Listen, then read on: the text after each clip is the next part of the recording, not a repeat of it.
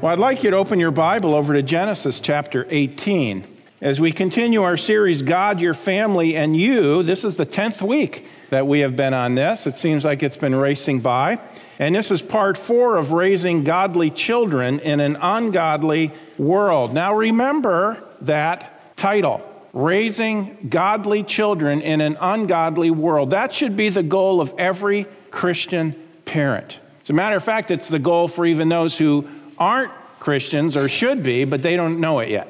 And so that is the way God intended it, as we have already seen in our series. Now, in very, very, very fast review, we have found that there are four foundational principles or practices that proper child training and raising up your children should have incorporated in it. The four practices. One is unconditional love. Now, we have spent two weeks, the last two weeks, on this issue of unconditional love. What is that? That would, of course, that drives everything else. Unconditional love, it drives everything else. We discipline because we love. We teach because we love. We live a godly example because we love. All of those things are connected with unconditional love. So, what we're covering today, having to do with firm, consistent discipline, is not a contradiction to unconditional love. Let me say it again.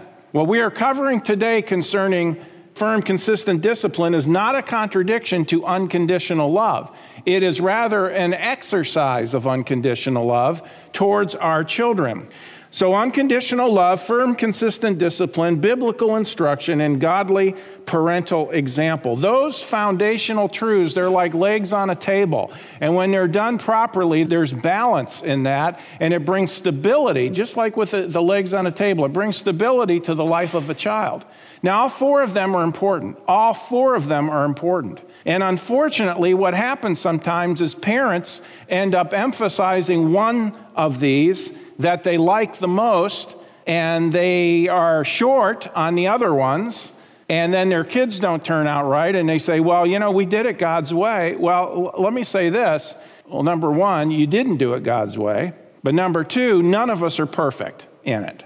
So keep that in mind too, because we all make mistakes. We all make mistakes. But to give the idea, well, God's ways don't work. No, God's ways work. He wouldn't have given them to us if they didn't work. Why do God's ways work in all other areas but that one, right? So keep that in mind as we go through. Now, again, number one, unconditional love that drives everything else. Love, what is love? Is seeking the highest good for another person. That's what love is. If I love a person, I am seeking the highest good for that individual. This is loving your children no matter what they do. Now, that doesn't mean loving or approving of what they do, but it's loving them in spite of what they do. It's a constant. And again, what is love? It is seeking the highest good for another person. It is not only an attitude, it's an action. So if I love someone, if I love my children, that doesn't mean if they do what's wrong, it's okay. No, it's not okay, but it doesn't change my love for them. My love is a constant. That's the way it should be for those of us who are parents. So keep that in mind. And if anybody happens to watch this or hear this or whatever in the future, if you hear this and you get all in a rage because he's t- that guy's talking about child abuse. Well, number one, no, I'm not. We are against child abuse. But, you know, check the word of God before you hurl accusations. Okay, not only that, but listen to the first two messages having to do with children, and you will clearly see that we love children and have always loved children. Not only my wife and I love children, but we teach our church to love children. And that's very, very important. Very important. So, firm, consistent discipline. Discipline is not what you do to a child, it is what you do for a child. It's not what you do to a child, it's what you do for a child. Now, the Lord is speaking here in Genesis 18 about Abraham. And Abraham had a handle on this. Now, by the way, he was a little bit of a character. He wasn't perfect. You know, he's in the Bible and he was a great man of God, a great man of God, warts and all. Okay? Had some issues. And by the way, some of those things that he did wrong, he passed them down to his son. His son did the exact same things as he did that were wrong. You know, Isaac, where'd you learn to deceive people? Learned it from dad. He taught me how to lie. Basically, is what it comes down to. And then, of course, Jacob comes along. Well, enough said there about how he is. But in Genesis 18 19, it says, The Lord says, For I know him, Abraham, that he will command his children and his household after him, and they shall keep the ways of the Lord to do justice and judgment, that the Lord may bring upon Abraham that which he hath spoken of him. Abraham understood, he took his parental responsibility seriously, understanding that I have a responsibility. And you notice, folks, it wasn't just his example, although that's a big part of that. It wasn't just his example. You notice he will command his children and his household after him. So it wasn't that he said, hey guys, if you feel good about it, follow me. No, he commanded them to do what is right. And of course, there are consequences if that is not followed. Now, what is discipline? Okay, or biblical discipline, firm, consistent discipline. What is it? Okay, it has to do with training our children to obey and respect authority. All right? It has to do with training our children to obey and respect authority. I was talking to someone before the service today, and they were asking me, you know, what I'm going to be covering today. And I, and I told him, and he said, Oh, are you covering that because of the passage where it talks about in the last days, children are going to be disobedient to their parents? And I thought, well, you know what? I didn't think of that connection, but I'll incorporate that in the weeks to come because that's a great connection. And yeah, we ought to be learning that because that is one of the marks, by the way, of the last days in light of that, is it any wonder that the world goes into a tizzy when you talk about disciplining your children, when you talk about spanking your children? They go crazy. The world goes berserk over that. Well, why is that? Well, because we're in the day that is saying, you know, every way's okay but the Bible way as far as raising up your kids. No. Discipline has to do with training our children to obey and respect authority. Out of all the practices and principles that we are looking at, these four, this one is the most controversial and the most rejected of all. Yet it is greatly needed but seldom implemented properly. Go with me to Ephesians chapter 6. Ephesians chapter 6, and I know we've touched on this verse already several times in our series, but we will continue to do it, actually, twice today, because it is such a key passage having to do with the raising up of our children. Ephesians chapter 6 and verse 4, it says this And ye fathers, provoke not your children to wrath, anger, but instead bring them up, bring them up in the nurture and admonition of the Lord. Now, the word nurture is the word discipline. It's what it means. It's also translated as chastening in the scriptures. They're all related, by the way, they're all connected.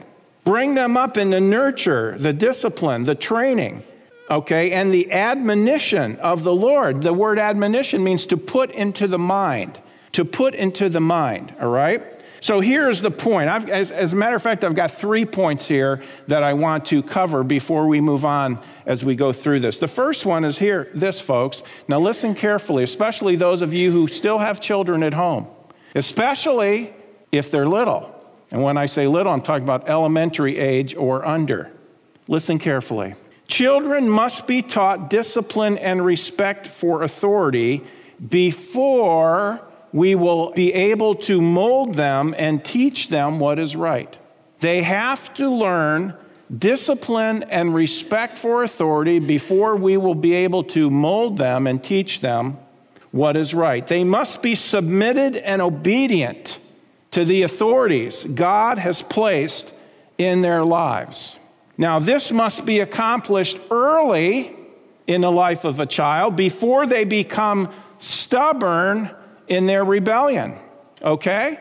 You need to get this into your children. You need to be training them in this early before that stubbornness and rebellion gets a grip, a stronger grip on them. Because the longer you wait, the more difficult it is going to become. So, that is a very important point. Another one is this there is no learning without control, all right? There is no learning without control. I know this is redundant, but I'm going to say it again. There is no learning without control.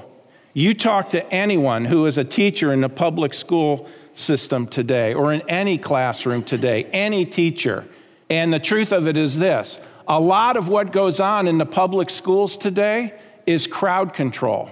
This is why the learning in many cases is so low because teachers are running interference instead of being able to teach. Now, those, listen, some of those people are great people, great people, okay? And some of them are believers, are Christians. But guess what? Their hands are tied. They can't do what they need to do to get control. And if there's no control, there's not going to be learning.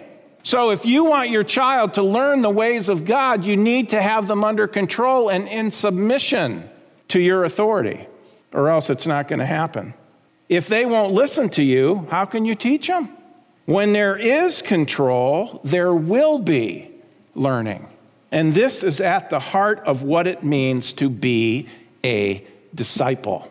Disciple, discipline, chastening, nurture, all related. It's all one package. Okay, here's another point. Remember the goal of child training that they would trust Christ as their Savior and then grow up as believers to love and serve Christ with their life. That is the goal. That is the script. That's the mission statement of parenting according to God.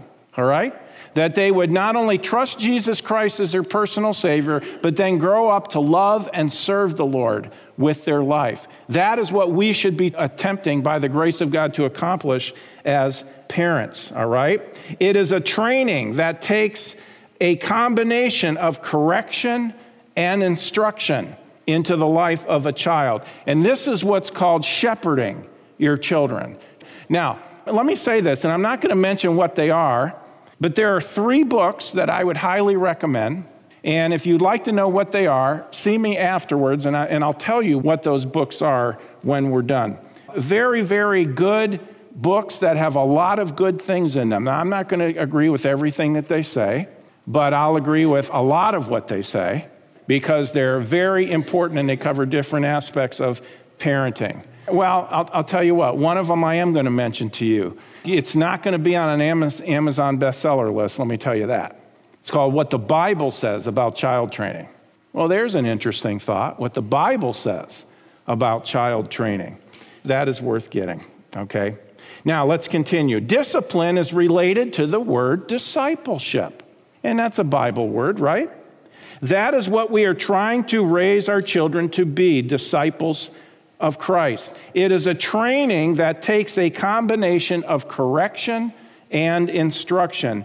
Uh, listen, folks, when you discipline your child, you're not, you're not disciplining them for revenge because they made you mad.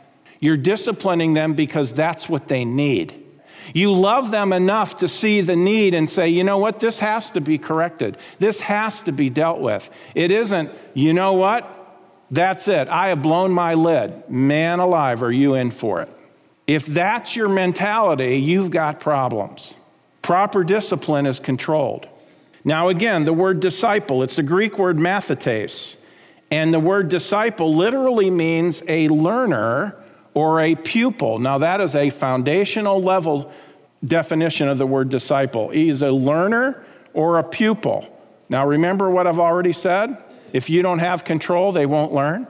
If they won't learn, they'll never be a disciple. How many of you are understanding this so far? You're getting it so far? Okay.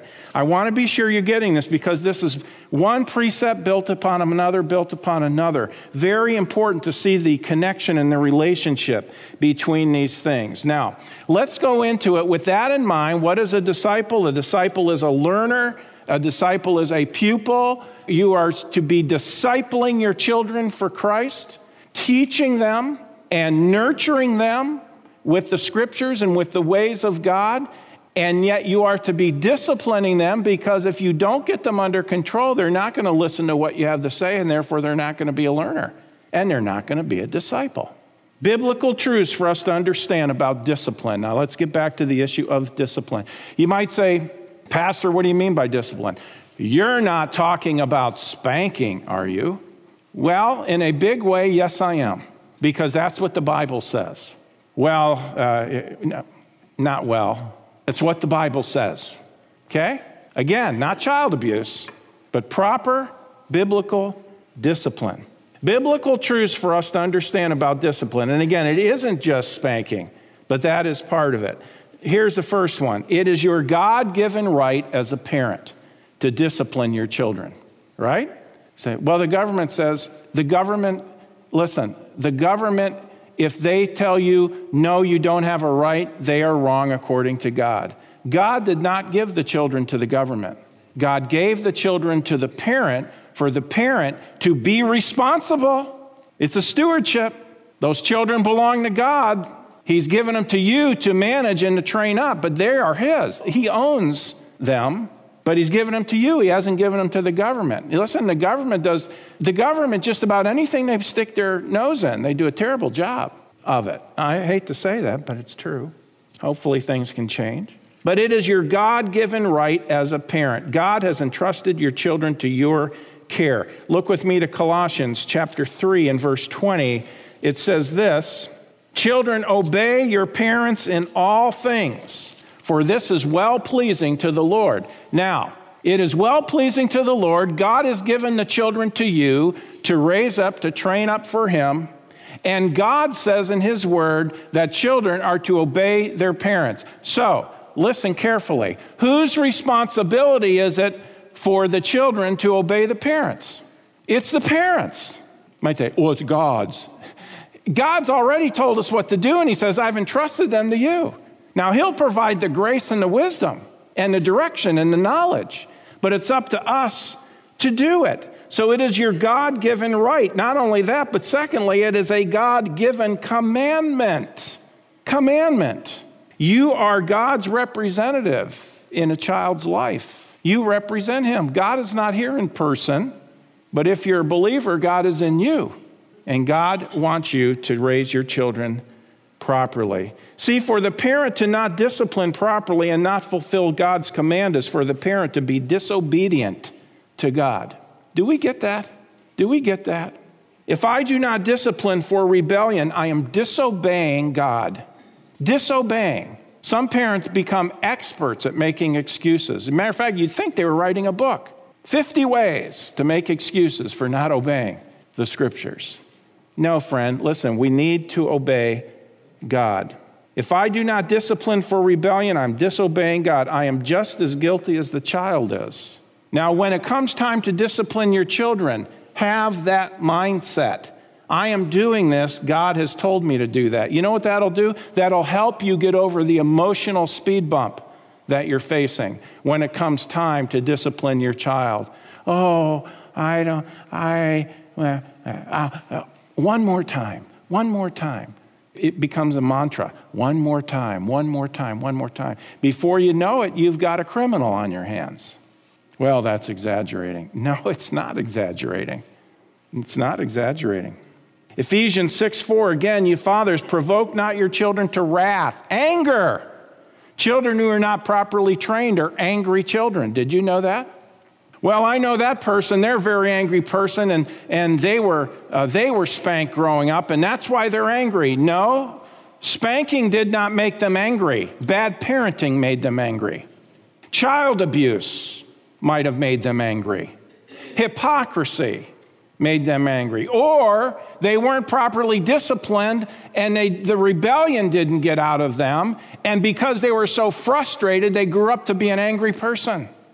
Listen, I'm telling you the truth today. I'm telling you the truth. This is the way it is. This is the world in which we live.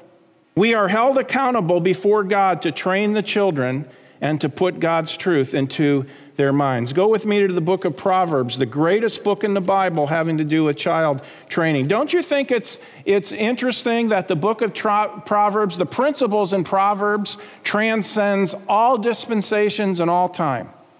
These are timeless truths right from God Himself. And what is the um, title, you might say, of the book of, of Proverbs? What is it having to do with? It's the book of what? Wisdom. And see, everybody knows it. If it's the book of wisdom, then I think it's a good idea for us to listen to what God says. And not reject it because it be, it's difficult or we don't know what we're doing or exactly how to do something. That's a big mistake. Proverbs 29, verse 15 the rod and reproof give wisdom, but a child left to himself brings his mother to shame. The rod and reproof, the rod refers to a stick, is what it refers to here. But a child left to himself brings his mother to shame. Look at chapter 13, verse 24. It says, He that spareth his rod hateth his son. God's the one who says that. But he that loveth him chasteneth him, disciplines him betimes, early, early. Could be early in life or it could be early in the offense. Okay, now when we talk about disciplining, chastening, spanking, whatever you want to call it, however you want to phrase it, corporal punishment, whatever, we are never, ever, ever, ever, ever talking about child abuse. Never. If you go to spank your child and you are out of control, you need to stop. Don't even start. Okay? Because you're going to end up doing something wrong, and that's scary. Don't do it. Don't do it. Cool off. Use your head. Do it as God would have you to do it. All right? Third, children need corrective discipline because they are naturally, oh boy, people. I don't think any of you, hopefully, are this way, but people hear this next word and they go, go ballistic. I'll say it. Children need corrective discipline because they are naturally sinful. Sinful. Oh, not my little one. Yes, your little one. Grandparents, yes, your grandkids. We've got seven. Every one of them's a sinner.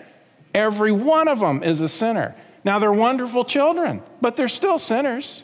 And we've seen them do things in front of us, and it's like, you know, you shouldn't do that. And the guilt comes over the face. They know, but they still did it. Why did they do it? Well, because they're sinners. That's why. Now, listen, this statement flies directly into the face of modern humanistic thought, but nevertheless, it is the Word of God. You see, folks, Isaiah 55 in verses 8 and 9 says, The Lord says this He says, My thoughts are not your thoughts Neither are your ways my ways, saith the Lord. For as the heavens are higher than the earth, so are my ways higher than your ways, and my thoughts than your thoughts. So God's mind is superior to us. He's not only superior, He has infinite wisdom, infinite knowledge, and we don't. And yet here we are, we'll come to these truths in scriptures and we'll, we'll balk at them, and they'll say, well, that's archaic. Well, that's barbaric. That's abusive. That's wrong. Is society getting better or worse? It's getting worse. Why? Because we have forsaken the ways of God. Listen, folks, when I was raised as a child, now, now my parents are wonderful people, wonderful people. When I was raised as a child, let me tell you something. I was scared to death to disobey authority. I was scared. I wouldn't talk back to somebody older than me, that's the electric chair. That's the way I saw it. I mean, you just don't do that. But kids nowadays are in your face. Do you know why they're in the face? Because they haven't been taught respect for authority, and that comes through proper training, proper discipline. I'm amazed how kids are today. I'm just amazed. And I'll tell you what, it wasn't just a matter of, I'll tell you, you, you disobey or you have an issue with a teacher at school or something like that. Whoa, boy. If that happened, news got back that day to home. And it was like, you know what? Between now and school and when I get home, it's death row. You know what I'm saying? I mean, it was bad news. I knew there was trouble down the road.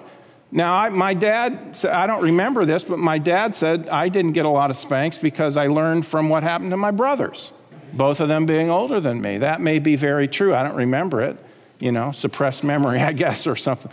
But, anyways, um, just kidding. You just didn't do that. Look at Psalm 51 with me. Psalm 51. I know some of you who were who are godly, responsible people. You talk about the way you were raised, and some of you have shared with me, all your dad needed to do was look at you a certain way. And that was it. That was all that was needed. Man, you straighten up like a board. Where did that go? Where did that go? See, folks, the time to train up the next generation is in the high chair, not the electric chair. You do it now while they're little, so you don't have to deal with them in prison when they get older.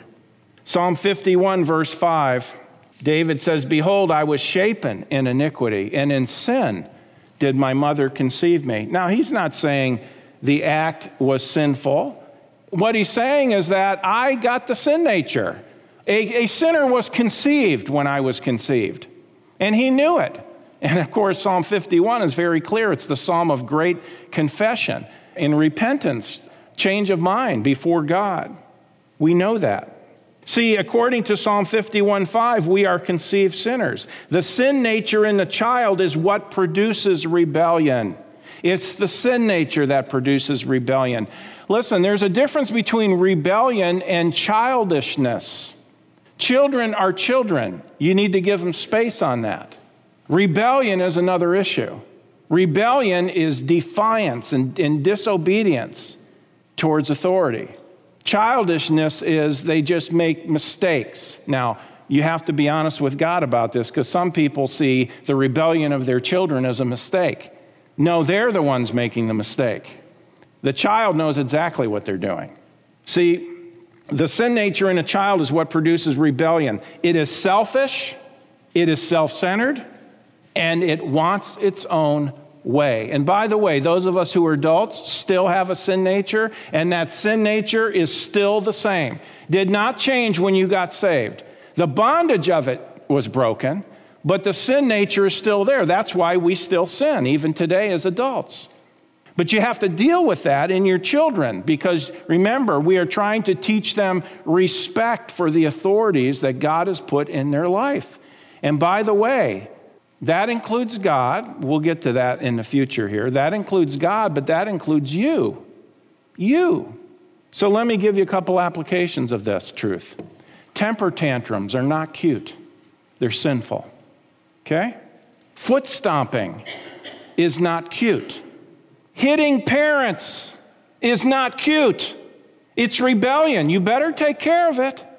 Beating up other children is not cute. A refusal to do what you say is not cute. They are sinful manifestations of the sin nature in your child. And that sin nature is just as perverse and wicked as anything. The Bible says, well, look, you're in Psalms. Look at Psalm 58 in verse 3. See, the Bible teaches us that we go astray from the womb. Now, if you go astray from the womb, you notice it doesn't say from birth, it says from the womb. Why? Because in sin did my mother conceive me. The, the sin nature is in the child before they're ever born. Now, they may be ignorant of it, they may not know. I'm just saying it's present. That's all I'm saying is it's present there. Psalm 58 3 The wicked are estranged from the womb, they go astray as soon as they are born, speaking lies. Speaking lies. The word estranged means turned aside. In other words, every person is a natural. Boy, I'll tell you what, you know, this is not, obviously, I'm not stroking people today in a good way, okay? Humanity, every person is a natural born liar, according to the text here. I said, oh no, not my children.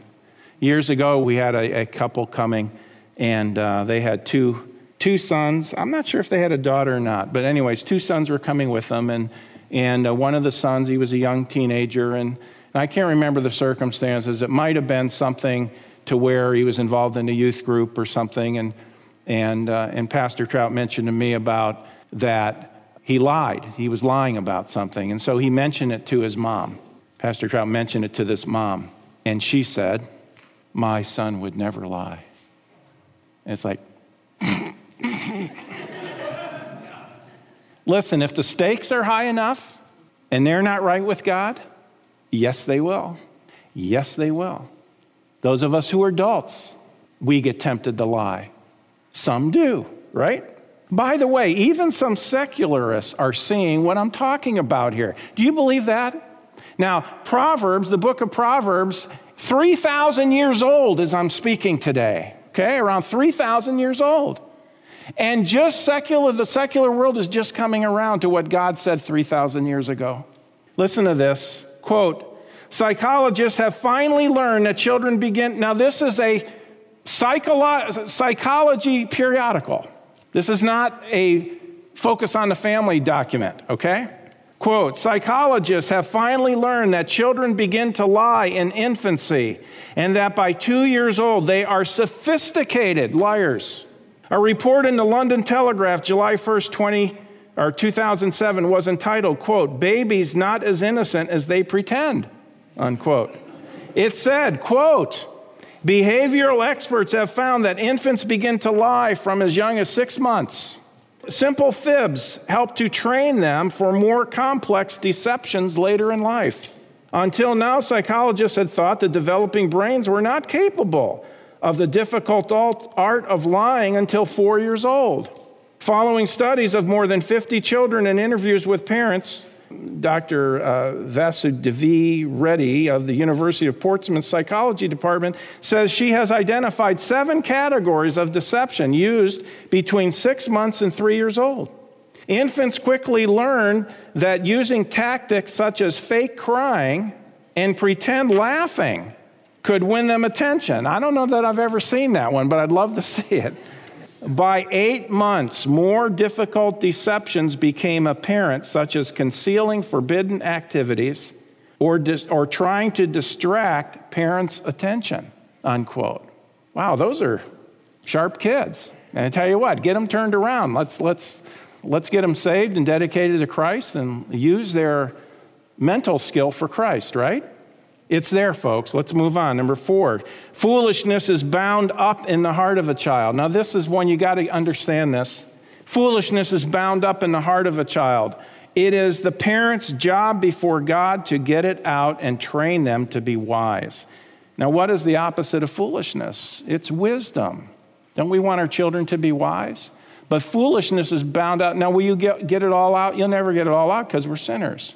But you can get a lot of it out and remember, you're replacing it with submission to the authorities God has put in their life. And that includes God, and that includes you, and that includes their teachers, and that includes their employer, and that includes other adults, and that includes people older than them.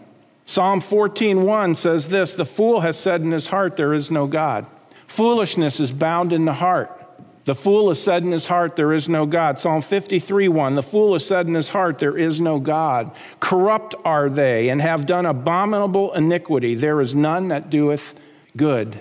See, foolishness, folks, is self sufficiency, it's an arrogancy. It's someone making themselves, in a sense, to be God. And so they're independent. So they don't need to submit to authority because they know how to direct their lives. That's a foolishness and that's bound in the heart. And the parents have a responsibility. And by the way, foolishness is an independence, as I mentioned, against authority. And if you don't get that out of your children, they're not going to submit to authority. Now, let's kind of bring this back and you'll see how this works. If they won't submit to your authority, then they're not going to submit to the authority at school. They're not going to submit to the authority at work. They're not going to submit to the authority in government and they're not going to submit to the authority of God.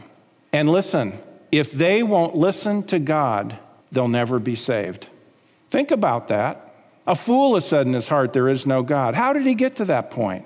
You know, every person is born with a knowledge of God. Did you know that? I'm sure all of you know that. This scientist who just died, how sad, sad, sad that is. I would hope that he'd heard the gospel sometime in his life, and I would hope that before he went into eternity, he put his faith in Christ, the one he said did not exist as God, didn't believe there was God. They'd say, Oh, such a wise person. No, not according to the Bible. That's not wisdom, that's foolishness. The evidence is all around us that God exists. Psalm 17 21 He that begetteth a fool doeth it to his sorrow and the father of a fool has no joy. That's true. Talk to parents of fools. They're sad people. Proverbs 19:3 The foolishness of man perverts his way, and his heart fretteth against the Lord. Psalm 22 15, foolishness is bound in the heart of a child, but the rod of correction shall drive it far from him. Do you see that? What drives it from the heart of a child? What, what is bound in the heart? Foolishness is. And what will drive it from them? The rod of correction. Notice what gets it out of the child. Is it bribery? No. A timeout? That's the popular one today. No, that just gives them time to go sit in the corner and stew against you. And think about how frustrated, and how bitter they are towards you because you won't let them have their way. Making excuses for your child, is that what gets it out of them? Oh, this will pass. I'll just keep making excuses, making excuses, making excuses. It'll pass. No, it won't. It won't pass. It's going to get such a grip on them, friends. Now, listen, am I saying that kids who are not raised right will never come around? No, I'm not saying that. But there's a lot of them that don't. The majority of them don't come around the way they should. Making excuses is not what gets the foolishness out of a child, it is the rod of correction. By the way, if you tell your children enough false reasons why they do what they do, it's just a matter of time before they're going to start telling you those things back when they do wrong things. Well, you bit little Susie on the leg because you're tired, right? So, what the next time he bites little Susie on the leg and you get upset? What are you doing? Why'd you bite little Susie on the leg? I'm tired. Where'd you get that? Well, don't ask. You know. I got it from you. Don't talk to me like that, right? Look at me, look at me. And then they look at you. Don't look at me like that. Folks, listen, tiredness, let me, let me address that. Tiredness will weaken their self control, but when rebellion is manifested, it's still rebellion okay? You need to deal with it. And if your child loses, you know, control because they're, they're tired, well, then let them sleep. Make sure they get those naps. Now, let me just close with this. What does rebellion mean? I've been talking about rebellion. What does it mean? Well, let me give you some secular definitions. They're all excellent, by the way. Three different dictionaries. Webster says this opposition to one in authority or dominance. That's rebellion. Opposition to one in authority or dominance. Hey, that includes you. The American Heritage Dictionary an act or a show of defiance towards an authority or established convention. Okay? And then let me say this an established convention would be the rules of which one lives under. The rules of which one lives under. That's an established convention. The Cambridge Dictionary what does re- rebellion mean? It means to fight against the government or to refuse to obey rules. So if your child refuses to do what you say, it's rebellion. No, I think it's this. No, no, no, no. No, that's rebellion. It's rebellion. And the longer you blow it off, the more trouble you're going to have. Doesn't go away, by the way. Remember that there is active rebellion and there is passive rebellion. Both are rebellion. We'll talk more about it next week. But active rebellion, very clearly, is you tell them what to do and they say no, no. Okay? Or you tell them what not to do and they go and do it anyway in your face. That's active rebellion. Passive rebellion is they don't do what you tell them to do. They don't say anything, they just don't do it. Or they do it very slowly. Have you ever seen children do that? or they ignore you and pretend that they don't hear. It's another great trick of youth. By the way, adults do the same thing. We'll talk more about that next week. We'll pick up here. But let me, let me say this today, and please listen carefully. I want you to turn in your Bible over to Romans chapter 3. Romans chapter 3. Now, you know what happens when I, I cover this kind of material? Here's what happens people who grew up in abusive homes they come and they say, you know, you're talking about, I can't accept that. Dear friend, let me, under, let me get you to understand this. Again, I've said it three or four times in this message. I'll say it one more time. We are not talking about child abuse. We are not talking about senseless beating because the parent is mad. Those kids need to be protected from those people. We are talking about following the pattern God has given us and the reasons for it in Scripture, and only doing it to the point that is necessary to bring about a change of mind, change of repentance, uh, change in uh, repentance in the child's mind. See, let me say this: We want our kids to trust Christ as Savior and then grow up to love and serve Him, but you have to trust Christ as your Savior first. If you decide, okay, I'm gonna, I'm gonna live an obedient life to God, and you think that's gonna get you to heaven, it's not gonna get you to heaven. You don't go to heaven by living an obedient life. The only way you can have your sins forgiven is you come through Jesus Christ. You trust in Him as your Savior. In Romans 3:23 it says this, "For all have sinned and come short of the glory of God." That's all of us. And then in verse 24 it says, "Being justified freely by his grace through the redemption that is in Christ Jesus." What in the world does that verse mean? Well, look up here. If this is you and me, my wallet is our sin. We are all sinners according to verse 23. We fall short of the glory of God. Okay? To get to heaven, you have to be without sin. None of us are. And God says our sin has to be paid for, it must be punished. We have violated the word of God. There's a penalty that has to be paid. And it says the wages of sin is death. We would have to die and be separated from God for all eternity. But God doesn't want that for any of us. Good works won't take care of it, death is the only payment. So God says, Because I love you so much, I want you to live with me forever in heaven. I will take on flesh myself, and that's exactly what he did. This hand representing Jesus Christ. And when Jesus went to the cross, he paid for all of our sin, leaving us nothing to pay for. It's the love of God and the grace of God that he would do that for us. Jesus paid for it all. He was buried, he came back from the dead. See, the redemption, the word redeem means to buy back. Jesus shed his blood, and that was the payment that needed to be made to buy us back to God. We're in bondage to sin, but Jesus came and said, I love you so much. I'm going to purchase you and I will pay for your sins. And that's exactly what he did. And he says in his word that if we will trust in Christ, he will save us and we are declared righteous in his sight. You might say, What, what price do I have to pay? None. You notice verse 24 being justified how? Freely by his grace. And by the way, grace and freely always go together. They always go together.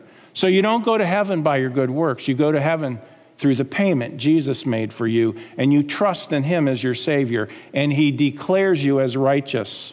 And it's all based on the unmerited kindness of God. That's grace. You can be saved today. You can have eternal life. You can have all your sins forgiven if you will trust in Jesus Christ as your Savior. But He is the way, the truth, and the life, and no man comes to the Father but by Him.